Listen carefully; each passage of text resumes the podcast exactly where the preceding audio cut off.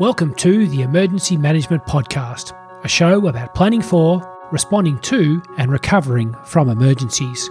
I'm Stuart Walker, and on today's show, I'm speaking with Operations Manager Tony O'Day from the Country Fire Authority.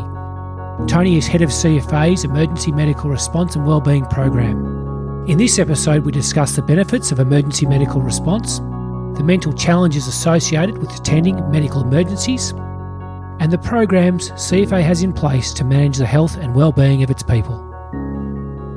Tony O'Day, welcome to the Emergency Management Podcast. Thanks, Stuart.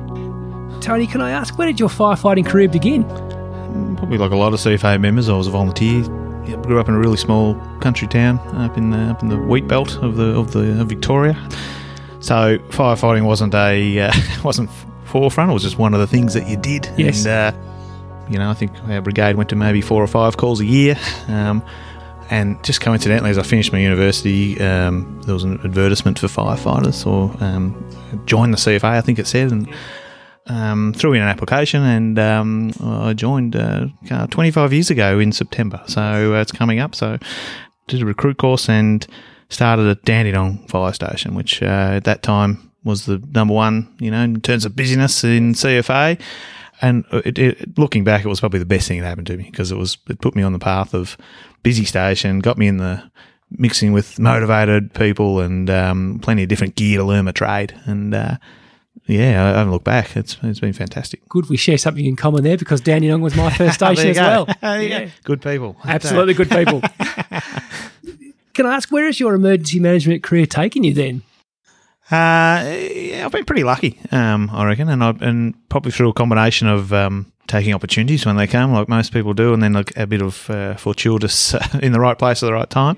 Um, I, I was on fire station for uh, oh, nearly ten years, a bit over ten years in the end, um, and during that time. I've been fortunate. I, I, I managed to do an international exchange, which uh, firefighter exchange, which we at the point through the nineties we'd done one before that I knew of, and that was um, we'd sent two people over to Canada, I think, on an exchange, um, and I thought that's a good thing to do. But we, as an agency, we weren't we weren't doing it, and we weren't doing it actively. So uh, I, uh, but AFAC, which is our we're coordinating agencies around Australia and New Zealand to, to do these firefighter exchanges. So they had some partnerships with Canada and the UK and the like.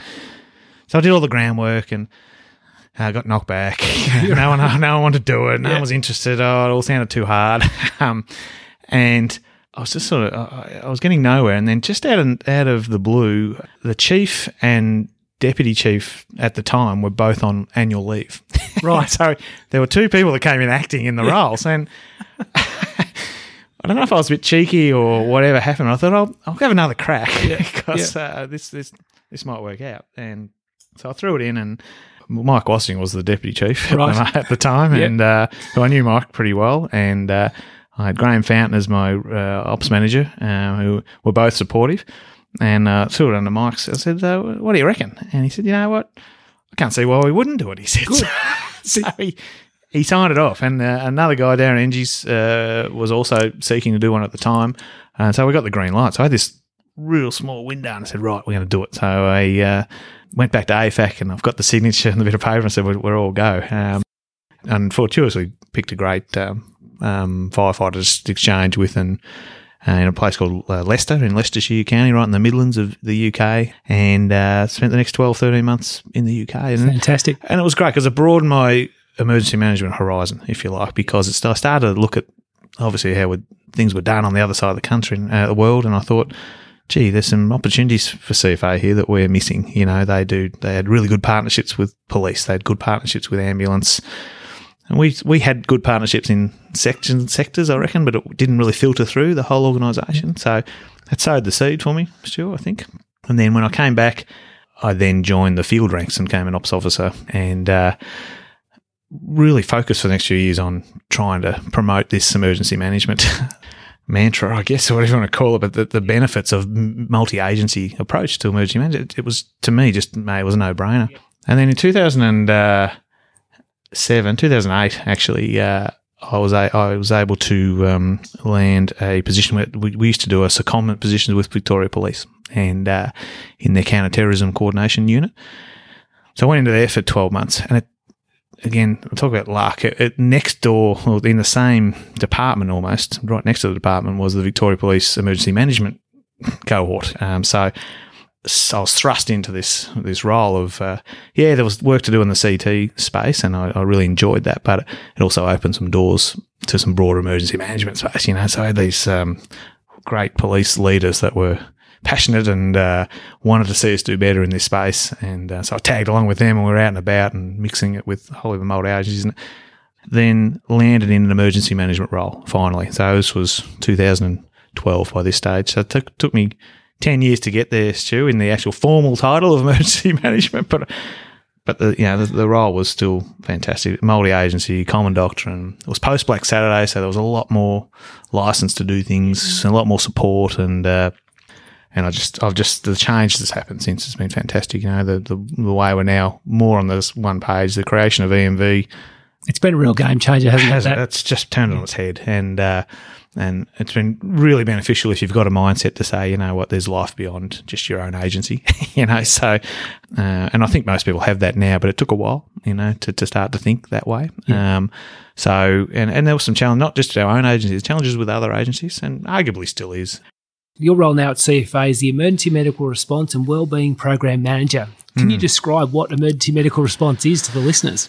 Yeah, and it's look, um, in Australia, it's, it's, this is relatively new, albeit except for people who are associated with MFB and in Melbourne. Mm. Um, uh, emergency medical response uh, is response to medical emergencies where there's a um, the most critical of calls, if you like. So loss of consciousness, not breathing, cardiac arrest, those sort of time critical events.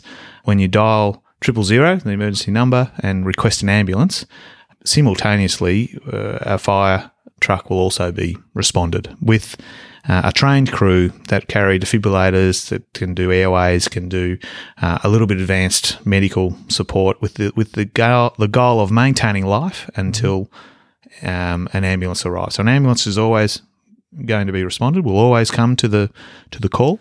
Uh, we don't transport patients or anything, but it's about maintaining life. So, if you think of that chain of survival, um, they talk about that the ten minute window that you've got to, to get intervention on an unconscious person. Most of our calls will get there within eight minutes. You know, although we do set a ten minute response um, to get that intervention. So, it's incredibly challenging on our people at times, I reckon, but it's also can be incredibly rewarding. Unfortunately, because you're going there to such you know, high end um, people who are really sick um, cases, you don't always get a, a positive result. Mm. I mean, you may not get a physically positive positive result, but the positive result you may get is that the families and the loved ones that are there know that at least someone um, you know, had the, gave them the best chance. Yeah, you know, and I think that's what I've noticed in the field doing emergency medical response. And yeah. I recall one call I went to I think we would have been from the time we got the page to the time we were at the patient was under two minutes. Yeah. And it was almost the family said, Where did you guys come from? Yeah. I can't believe how quickly the emergency services got here to our door. Wow. Yeah. You know, four people on scene, first aid kit, defibrillator, mm airway management, it was all there. Yeah. And look, in this case, it was a positive result. And Fantastic. but again, the, the I, I, just remember the look on the on the uh, on the family saying, "Where did you guys come from?" Yeah, yeah, yeah. that's it's brilliant, yeah. isn't it? You know, mm. and then um, after they probably got over the initial shock of uh, what's a fire truck doing here? I called an ambulance. Sometimes that happens too. That does happen sometimes, yeah. and yeah, I think that is something we still probably need to advertise. Yeah, uh, or the CFA needs to advertise better. Yeah, you know, that that fires do turn up, and it does. There is still that element of shock out there. I think. Yeah, we're aware of it. So so mm. this court, this program started back in two thousand and eight. In fact, it, it it goes back even further. I, I can remember my days um, at Dandenong when um, the crews at Springvale were, were, dabbling in emergency medical response around 2001, um, uh, thereabouts, 2000 maybe. Um, but it didn't sort of really kick into gear until 2008, where we ran a um, CFA ran a pilot, initially of five volunteer brigades, and I just happened to be out of District 14 at the time, so that sort of I got involved um, with uh, Whittlesea and South Morang at the time. And then in 2010, we expanded it to an additional five integrated brigades or staff based um, stations. And uh, uh, in 2015, um, um, we finally landed some, after our 12 month trial uh, got into its fifth year mm-hmm. yeah. of the 10 brigades, the 10 stations, we, uh, we we we got some uh, secured some funding from government. Government um, gave us some money to roll out the uh, program to all of our integrated stations, um, in addition to what we were doing. Um, so. Uh, another 35 locations. And in fact, it'll end up, so it's a three year project. It'll end up being about 37 with a couple of new stations have come on board with Lucas and uh, Lara, I think, um, are one, and there might be one other in the pipeline. Um, so uh, we embarked on a program um, to, to train all our all our career staff. So three years, um, we aligned the training with our MFB counterparts, mm-hmm. so that interoperability stage, um, which which is brilliant, and, uh, and we we are still rolling out the, the training. We, we've partnered with so Monash University are the are the base course providers and Ambulance Victoria do the delivery yeah. for us, with the exception of our recruits, where we use um, uh, Monash to do the the training out there when they're joint recruit courses these days. So um, makes sense that we're all doing the doing the same. Um, so there's initial training of eight days or two weeks over a two week period, and then th- throughout each year there are four clinical education sessions or CE sessions just to maintain skills, uh, pick a topic to, to refresh on, maybe introduce some new ideas or new um, information that's required for, for our responders and and it's also a, a, they're good sessions just to, for the guys to check back in with mm. um, with some educators and, and just fire some questions at them. Um, so that that's the training and that's the base of it, but the peripheral and the support that needs to go in around that program is. Uh, where the wheel work is, I reckon, and, yeah. and, and, opportunities too, Stuart. Yeah, I reckon that's, that's, so. So, what are some of the positive outcomes that you heard about with mm. with respect to emergency medical response? We've had some great responses. So we've we've uh, we've had a lot of infants have been saved. Um, SIDS is a is a pretty scourge out there. Um, affects quite a lot of people. We've had, uh, well, I guess we've we've had a number of saves, and then I reckon we've had a number of saves that we don't know about. Mm-hmm. you know, uh, and it's difficult in a space. The guys work on an individual. They get put in the ambulance, taken off to the hospital, and, and often it's it's difficult to follow up what the outcome is and sometimes it's a bit hard to measure. Uh, yeah. To you know, do we measure a save for someone who walks out of the hospital, or is it someone who at least gets back to life and but they don't necessarily have quality of life? You know, it's uh, um, you know, um, so we we tend to focus on if we get them to a stage that they can be put in the back of the ambulance and go to a hospital. That's a, that's a save, and we've had a number of them, you know, and, and um, we like to celebrate them when we can, uh, um, but we don't get pushy. It's a, it's a, delicate area, so you want to make sure that uh, you've got family on board and even the crews on board. But yeah, I, I, there are there are a number of individual um, success stories, you know, um, and good news stories. And, and, I can give you examples of crews just being on duty, and then out of the blue, uh, a family walks in, and uh, they'll say, "Hey, this is uh, Bill, and you saved him." Three months ago, and yeah. look at him now. You know, he's coming in. He wants to thank you. Wow, and that's so powerful, and it yeah. then it just reinvigorates people to say, you know what, this what we're doing is making a difference, and it's, it's a real difference, not just a one life, but the ripple effect. It's making a difference to a lot of lives, the people in that circle. So, to me, it's just worthwhile. We just push on and, and get better and, and keep doing it because it's fantastic. Yeah. I think another positive outcome of emergency medical response and, and, and co-responding with the ambulance is ambulance will by and large first response be the, the two paramedics mm. with four firefighters. Nine times out of ten, I'm noticing we'll have to move the patient. Yes. So, so to have four firefighters, two ambulance officers there mm. who can move the patient to a location where you can actually perform CPR, uh, manage airways, create a safe space to work is absolutely mm. invaluable. And it's something I don't think the ambulance officers could safely achieve under every circumstance themselves. So I think that's been a, a really ah, positive thing for mm. for us to for sorry for a fire agency to support the ambulance has been a great thing. No, you're spot on. sir. look, it's and it's um yeah, the by byproducts of the program have been fantastic. You know, I'll give you another example. I work in, um, I mentioned earlier, I did some work in the CT, the counterterrorism space, and I still dabble in that. And um, we're looking at some initiatives going forward for mass casualty events and, um, you know, uh, sort, of, sort of big events where resources are really stretched. And one of the initiatives we're looking at is this concept of um, rescue teams going in. So multi-agency rescue team to a you know, let's pick a building like a big shopping centre, for instance, a large shopping centre, multiple casualties. We've got a team of uh, that's not a fully secure environment, so you need police involved, mm. but you also need the medics, so you need the ambulance involved, but you need a bit of lifting and grunt work with some medical knowledge as well. That's yep. where the firefighters come into play. Mm-hmm. Um, just working on that concept. The relationship we've already got with Ambulance Victoria, for instance, um, as well as police and fire, it's been fantastic to be able to pull that concept together and get support and go, yeah, no, yeah, this could work, you know, and this here's some ideas and here's what we can train, and here's what we can do. I'm not sure I could have had the same conversation five, ten years ago and get the same result. You know, people would have defaulted back to, well, this is our role. Our role is to get medical people and fire. We say, well, our role is just to put out fires and uh, yep. shore up buildings. That's about what we'll do.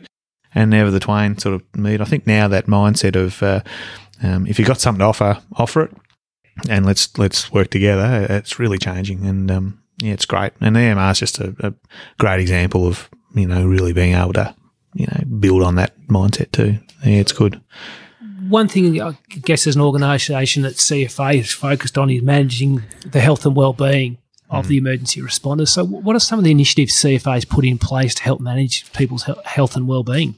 Look, it's yeah, it's interesting. Um, I I've probably fallen into this space, the well-being space, too, to be honest. Um, obviously, I've, I've been involved in the EMR program now for a number of years, and particularly over the last few years.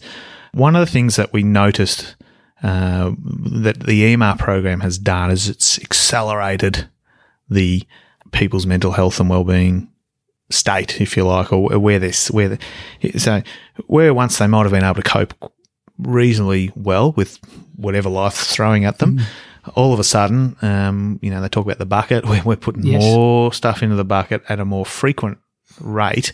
That uh, we noticed that people were struggling is probably not too strong a word, but in some cases they were to varying degrees. It might have just been a, short term, hey, I'm really I'm not feeling too good about this, mm. To some mid term to some real long term problems. And it, particularly if you analyse the data over the last two years, particularly, and keeping in mind we've had some EMR brigades now for ten years coming mm. up, and certainly uh, eight eight years, we've noticed there's a bigger demand on people wanting support and help. And the flip side of that is what we've noticed, what we noticed, and what I noticed in my EMR role was I'm not sure that our support service were geared up for the the magnitude mm. that EMR has presented to us. So what did we do about it? We we we um, decided well we needed to build where we, we know we've got some gaps. We need to build some some extra support. A by, uh, one of the byproducts of the conversations that we had, um, and the previous CEO, um, we were talking to her about some of the challenges we were seeing and some of the problems um, we had, and, and, probably a little bit of a disconnect, not through anyone's fault, but there probably was between our uh, wellbeing services and our um, EMR program.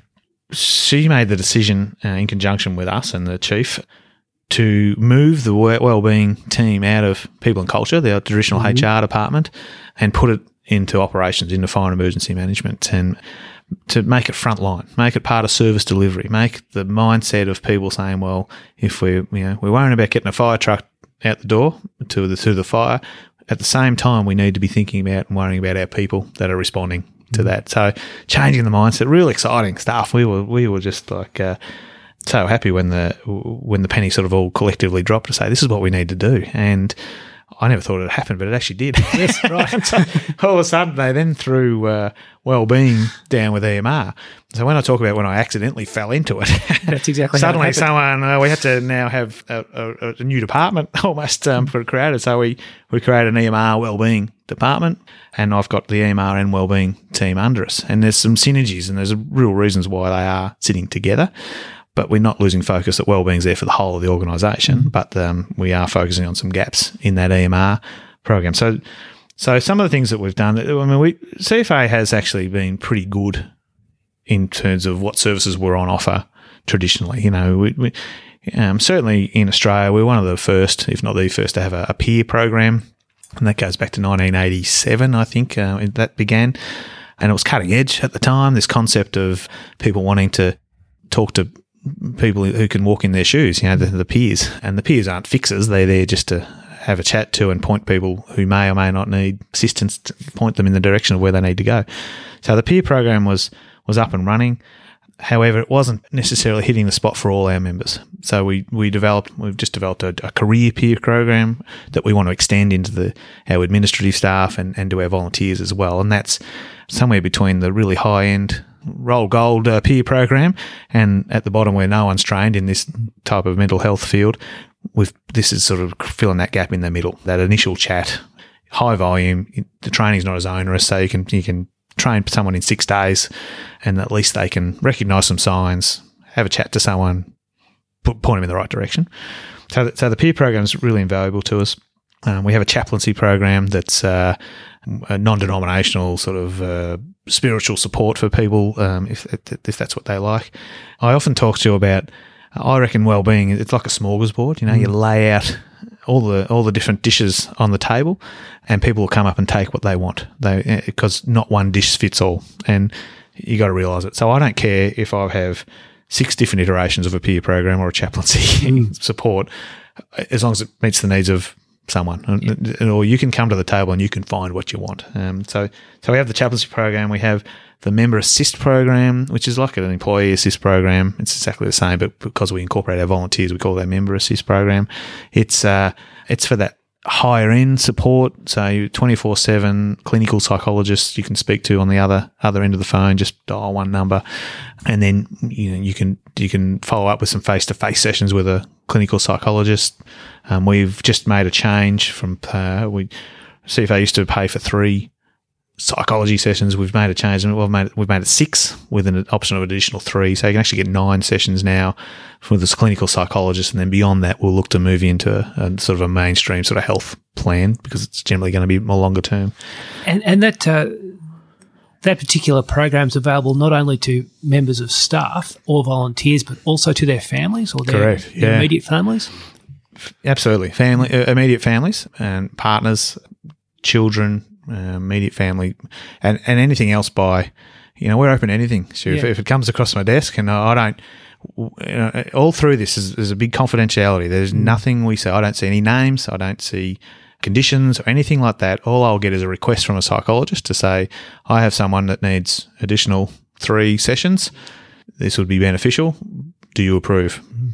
Uh, I'm never going to say no. you know, so but I, you know, we engage and we rely on the professional advice as to, to what the next steps are. Mm. Sure, but it is absolutely open to, to friends and family. Um, the friends and family, though, the psychological services we do limit to three sessions, you know, just to give them, get them over that line and then get them some support and put them in the right direction. So, a really important part of our program. We've also introduced since uh, in the last 12 months or so to, uh, to, to do mental health checks, which is um, you know, in this space, it's about trying to be proactive and, and get to people before they fall over, Stu. So, you know, it's really important that we, that we give them that resilience and that, um, the tools in their kit to cope with whether it's an EMR event, whether it's a, a relationship breakdown for some, it might be, uh, might be something as simple as they got a bad manager, you know, and it's, and it's just causing them enormous uh, mental health issues, if you like, and some distress. Um, so we, have got uh, mental health checks where we go, a psychologist goes out, one of our psychologists will go out and start with a group discussion around the table, coffee chat, if you like, out to a fire station, for instance. Um, just talk about mental health and well-being and what it means and to them and what it, um, and then eventually leading to what support services we might offer, just general conversation. Mm. And then beyond that, purely voluntary base. Even the group session is voluntary. No one's forced into any of this. Mm. A one-on-one chat with a psychologist to actually and track and, and get a bit of a baseline about how you're tracking yourself, you know, and how then talk about some tools about how you can look after yourself and some signs that if something's going wrong um, or you're not feeling quite right, where you can go to, that sort of stuff. So really that, that mental health check, and I sat through that uh, the group session at uh, one of the stations I was on, and then did the one-on-one session. Yeah, absolutely fantastic. Even if it was just a you know, can you explain to me what PTSD is to the yeah. psychologist? Yep. And then some of the mechanisms we can all put in place to manage them. I think they you, you filled out a little questionnaire again that was confidential, yep. but it just gave you a little bit of a time to self reflect on how you're how you're mm. going, how you're performing, how you're coping. Yeah, it was absolutely yeah. fantastic. Everyone walked away with such a positive experience. Fantastic. Mm. I'm pleased to hear it, sir, because it, it and I'll give you another indication. We haven't advertised that we're even doing these mental health checks. Obviously, we'll talk in this environment from time to time in a presentation, but we don't put it out there. And our psychologists are running at about a four to six week waiting list just Yeah. to, to get to, to crews and, and teams to, to talk to. So that's fantastic on the one hand, but uh, Yeah. it's, it's we need to get more resources and get this happening. So we're looking at ways we can start to to, to get to uh, spread this because even beyond fire stations, where there's this whole pool of admin people, for instance, administrative staff, they they they're in need of this as well. You know, everyone is. Um, Yeah. In fact, we all are. I mean, I I do the same thing. I have a chat, you know, to a supervisory or you know a psychologist from time to time.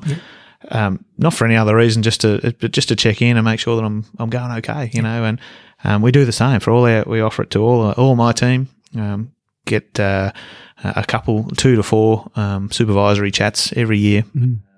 and we uh, more if they want it. We're offering it. We're rolling it out to our peers as well. So we've got to look after the people that are looking after our people as Yes, well. So- absolutely. and it's breaking down that stigma and it's breaking down, um, you know, that it's all okay to sit around and actually have a chat. And it's okay to say, you know what, I'm not feeling that good Yeah. in my head, you know.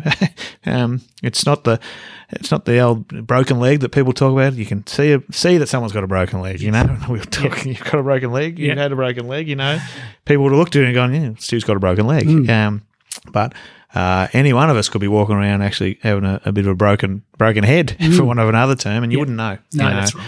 Um, and more importantly, we've got to have an environment where people are feel safe and and then trusting and um, to be able to talk about it and say, you know, I'm not traveling too well. Or and the flip side is to ask someone, hey, how are you traveling? Are you going okay? You know, um, so and I think it's changing. I really do. I really think there's a there's a there's a change coming. You know, uh, it, and it's happening at a rapid rate. Um, the the stigma is breaking down. is. So uh, we we have to keep up as an organisation and keep supporting it. So um, the mental health checks are an absolute key to uh, one of our key uh, dishes and the smorgasbord Yep. that we that we that we offer to people, and it's been really well um, received.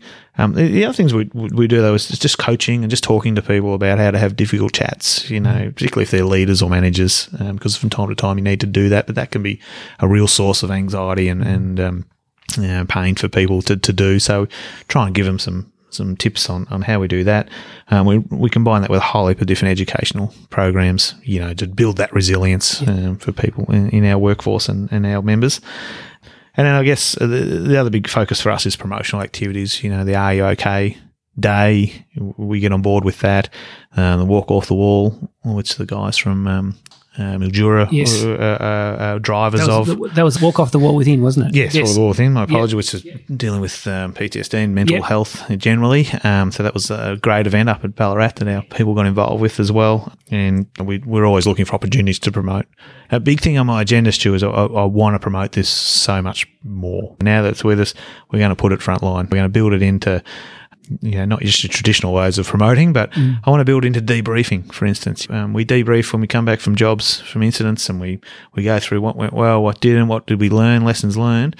What we don't do well is actually check in on how people are traveling mentally, for instance. How's your mental health as a result of that incident? And then do we recheck, check in again down the track? So um, that's where our peer program, and I talk about that middle range peer program, that career peer program is aimed at proactively checking in with our people, which at the moment our peer program is great, but it's more reactive. It's so when someone contacts you, then you'll actually swing into action. But the, the, this is about saying, "Hey, I've seen you went to a pretty ordinary job last night," or and reaching out to the crew uh, and say, "How you going?"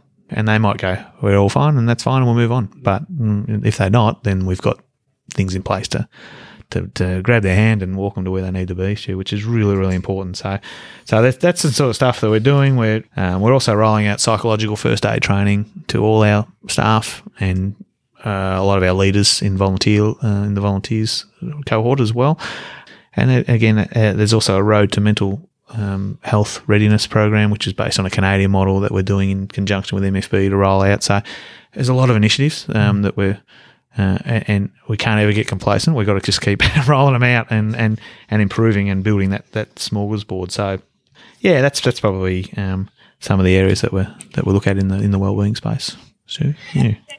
One of the other pieces of work that's happened recently is some training to help our CFA personnel manage some distressed bystanders at scenes. Can you tell me a little bit about that program? Yeah. Um, so uh, again, the, the the EMR program has exposed some unique challenges for us. There's no doubt about it. And and one of the um, challenges that we based on the feedback that we've got, uh, that we got pretty loud and clear in the last two years, particularly, uh, is about dealing with. Um, well, as, a, as the title says, bystanders. You know, bystanders. Uh, it's a bit unique in the EMR world because suddenly you're going into people's houses, you're working on their loved ones who are having the worst. Collectively, they're having the worst day of their lives, most likely they get they're in a distressed state. They're agitated. They're, that filters through to the to the crews that are working onto the on the patient. Uh, it might be that more relatives start coming in. Mm. Uh, you know, it, it, high emotions, and it can be a pretty um, stressful environment for our people. So this course is aimed at building in so again that resilience. I keep coming back to that word, but that's what it's about, and and, and giving some tools to our crews to uh, some things they might be able to do to make that environment a, a safer. And we're talking when I talk safety, I'm talking mental health safety, a safe, but and physically as well, but certainly mental from a mental health point of view, make it a safer environment and help the guys just to to work it and, and, and when they leave the job to actually also be in a better space than they might have been and not, and not get too bogged down or distracted or affected by the the bystander. So um, that course is run by a combination of our peers and psychologists at the moment. And again, they just go through looking, recognizing signs, things to look out for, some little tips on how to better improve the environment, um, how to speak to people who are in that distressed state, and, and, and then some general other tips in, in that space. But really important that we, that we do that. Uh, I think that's it's important not even just in the EMR space. It's good training that we need to roll out to mm. s- some of our other particular specialist stuff like road rescue, for instance. But, but having said that, you know, I think when I talk about EMR and unique um, scenarios, if I put back my firefighting days, you know, you might go to a fire or even a, a road accident where you awful scenes in cars and things like that. Now, the scene itself is incredibly can be incredibly traumatic, mm but you're not surrounded then by the family generally as a rule you know that are there while you're trying to remove the patient out of the car for instance. It's generally remote from that. So it's just that next whole level of stuff that you know probably goes hand in hand. That the next phase of training we need to look at is how to um, deal with hostile people mm. at these events because I think that's a that's you talk about mental health well-being and just overall well-being um, that's important. You know we, we our eyes are focused on the patients, we don't necessarily. When, you know, let's face it, not everyone are angels. It's not; they're not all angels that we're going no. to in the environment. So, you know, you're looking for that person that's standing there with the scissors behind you, or you mm. know, the knife. Yeah. Uh, so, these are these are all it's all new frontier for us, Stu, yeah. and we're, we're um, doing our best to try and get out of the game. It is. Yeah. It's interesting when you're when you're out there treating a patient, you see the range of emotions that people are feeling. Now, some people are in shock and they're not going to say anything at all. No. Some some people are panicked, yeah. and, and some people are angry, yeah. and, and, the person managing the scene has to try and manage all those emotions, and as you say, as well as take care of the safety at the scene. And I've often been thinking that if we went to a if we went to a bushfire, wildfire scenario, we'd be thinking about access and egress. What are our escape routes? Mm. Are we thinking about that when we go to an EMR? Spot on. Yeah. Is, is the back door open? Is the front door still open? Yeah. You came through? Yeah. How do you make that scene safe? yeah. These are some of the things I think we also need to think about. Having a lookout, you know, we yeah. have a lookout for uh, fire changing and mm. if we out in a, in a bushfire sense, but maybe in a in a home, we, the, the third person uh, mm. is actually not looking at the patient, is looking out yeah. for the safety of the crews. You know, that's that mindset. So, mm. yeah, so that's that's um, a really good initiative, the bystander training. I've been really happy with the feedback that we've got from our crews that that's been really well received and that we need to do more of that style of training. Tony, it's been fascinating talking to, to you today. Is there anything I haven't asked you that you'd like to tell us? Oh, look, I guess the, the thing that I always say um, uh, is look out for yourselves, look after yourselves, because and and know that there's plenty of support there. And yeah, we've we've still got some improvement to do. We're doing a review of our services at the moment. So we know this space is only going to get better. I guess the other thing is say don't know know that you have the support of everybody in our organisation. If I'm talking to people from our organisation, but I'm sure it applies more broadly as well, um, from the CEO to the chief to the the unions to the to, to the managers. No one's going to judge you, treat you differently. Get the help. You know, don't don't try and push through it. That's what I would say to you. And from the EMR perspective, it's only going to get bigger because it's making a difference. And uh, um, as an agency, and we and uh, we need to have our people prepared for it, and we need to make sure that we we've got good support in place. So, yeah, thanks, Stu. No, Tony, thank you very much for joining me today on the Emergency Management Podcast. Congratulations to you and all your team for everything you've achieved and everything you will achieve in the future. Thanks, Thanks. for joining me. Pleasure. Thank you. Thank you for listening to the show this week. If you want to find out more about the topics discussed, go to emergencymanagementpodcast.com. Please also subscribe to the podcast at Apple Podcasts or however you get your podcasts. You can also write to us at feedback at emergencymanagementpodcast.com. I'm Stuart Walker, and you've been listening to the Emergency Management Podcast. Bye for now.